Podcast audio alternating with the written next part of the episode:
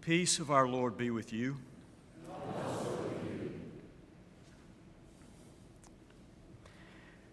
And the Lord said to Moses, I will cover you with my hand until I have passed by. Then I will take away my hand, and you shall see my back, but my face shall not be seen.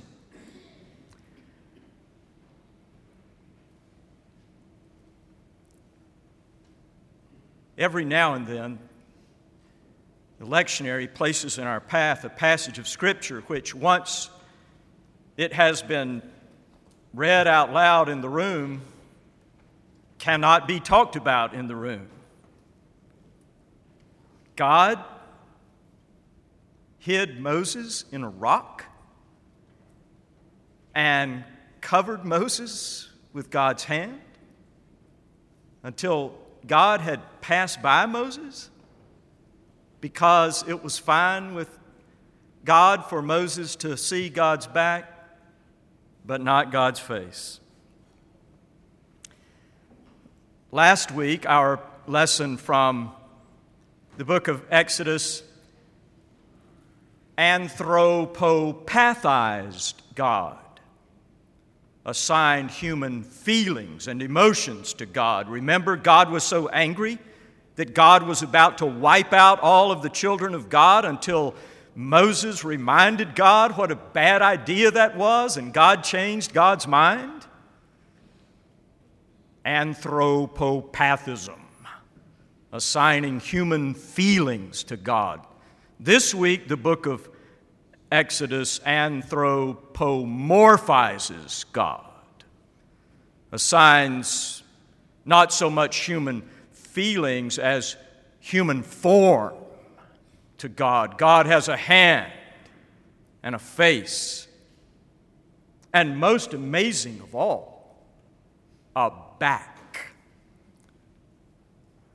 cannot speak for you, but as for me, every time the lectionary places in our path those words from the book of Exodus, they seem to me, odd as they are, to be a perfect parable of our life with God. Because, like Moses in this morning's lesson, more often than not, all that we can see of God is where God has been. Early in today's passage, Moses asked, as you will remember, to see God's face, to which God replies, You can see my back, but not my face. I will cover you with my hand until I have passed by. Then, after I have passed on by, I will take away my hand, and you can see my back, but not my face, leaving Moses able only to see where God had been after God had passed on by. A moment from Moses' life with God which is a parable of our life with God. Like Moses, most of what we can see of God is only afterwards, when what we can see is where God has been. As one wise soul once said, life has to be lived forward and understood backward. Years and years later, we can finally see where God has been leading, guiding, protecting us, even in ways which at the time we simply could not see. Like Moses, we rarely get to see God's face in the moment. But now, years later, we can see God's back. We can see where God has been leading us, guiding us, protecting us, even at times when we did not know we needed protecting. South Carolina's great novelist, Pat Conroy, in his memoir, My Reading Life, has this remarkable sentence that will just stop you in your tracks, where Conroy says, Sometimes I think I should write a letter to the boy I once was. I think we should all find an hour or two to sit alone and write a letter to the child we once were. Write a letter to your 10 year old self, rehearsing all of the joys and sorrows the strange turns life has taken since then, the changes which came to you over which you had no control, and the changes which came because of your best and worst choices. Sometime we should sit down and write a letter to the child we once were,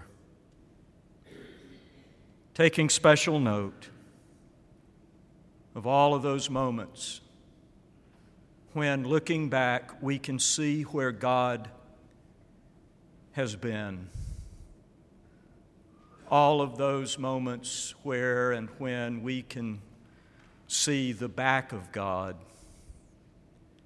all these years later because sometimes it is that way. Sometimes we can indeed look back and see where God was leading and guiding and even protecting us in those moments when we had no idea we needed protecting.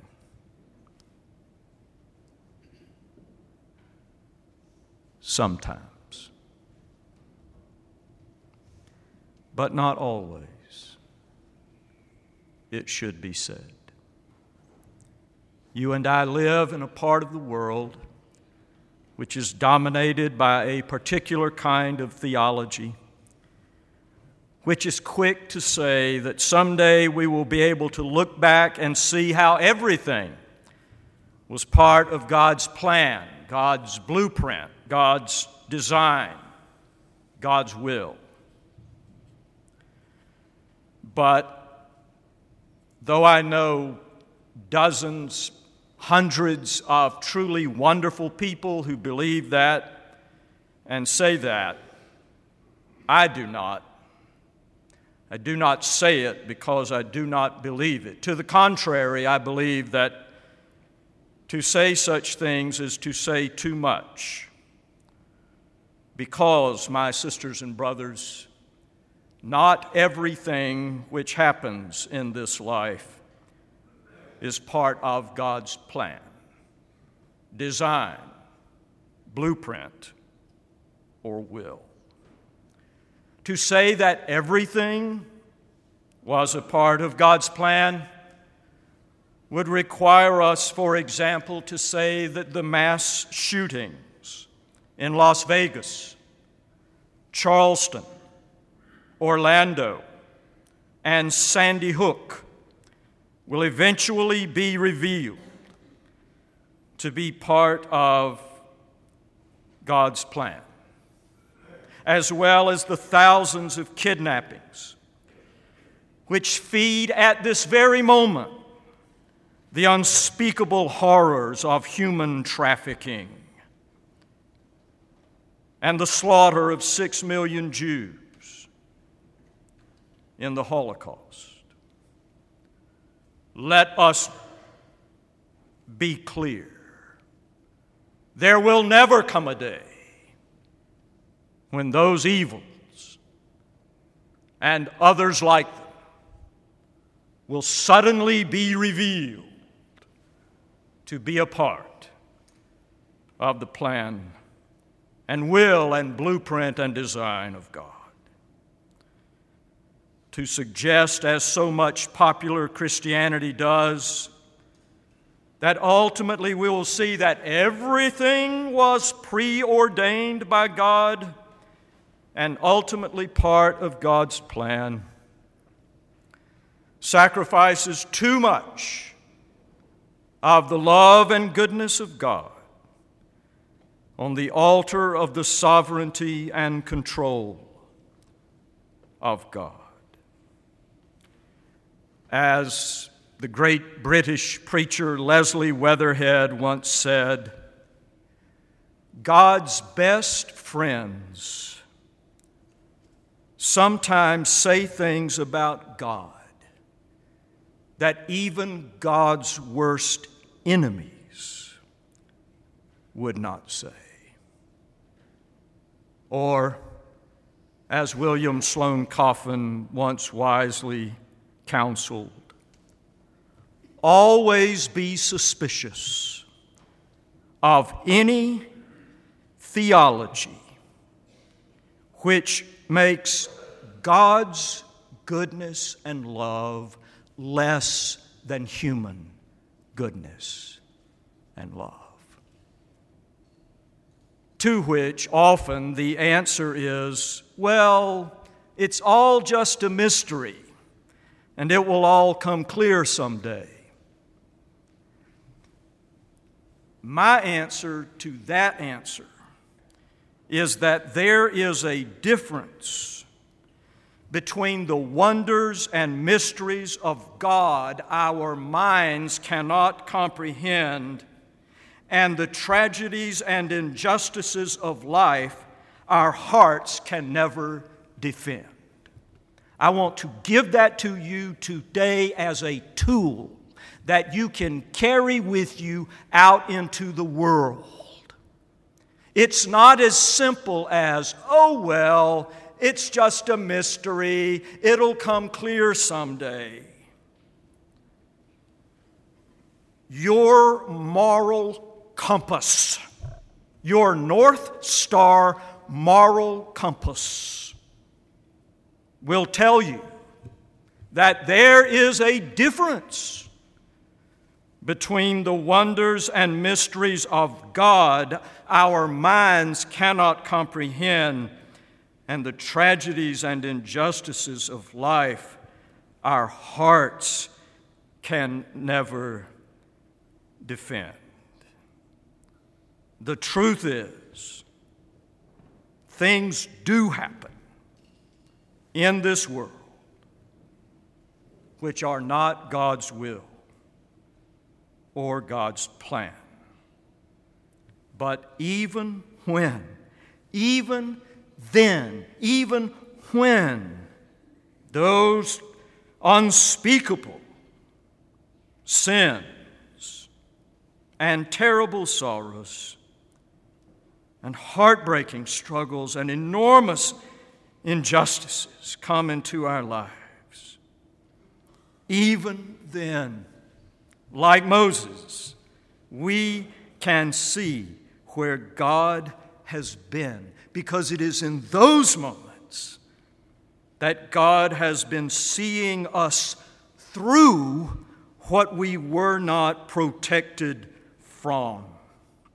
As the poet Mary Oliver so beautifully testifies, that time I thought I could not get any closer to grief without dying. I did go closer, but I did not die.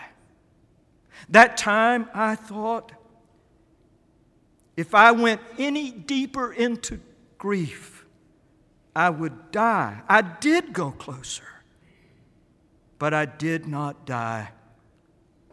Surely, she concludes, God had his hand in this. Indeed.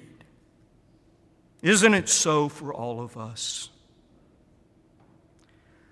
When we sit down and write that letter to our 10 year old self, we will look back on moments that we thought would absolutely do us in. But here we are, all these years later, ah, having gone through what we would have sworn we could never survive. And looking back, like Moses, we can see where God was.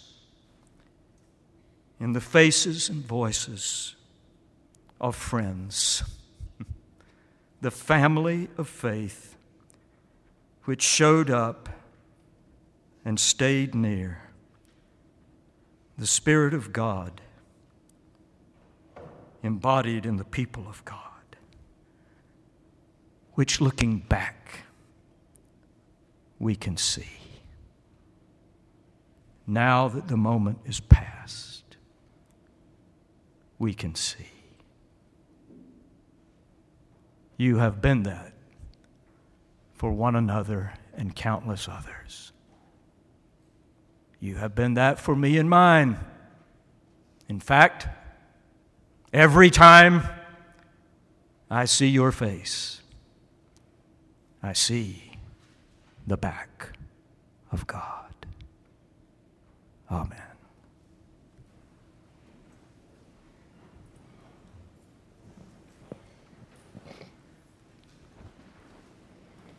As we come to the close of this hour of worship, we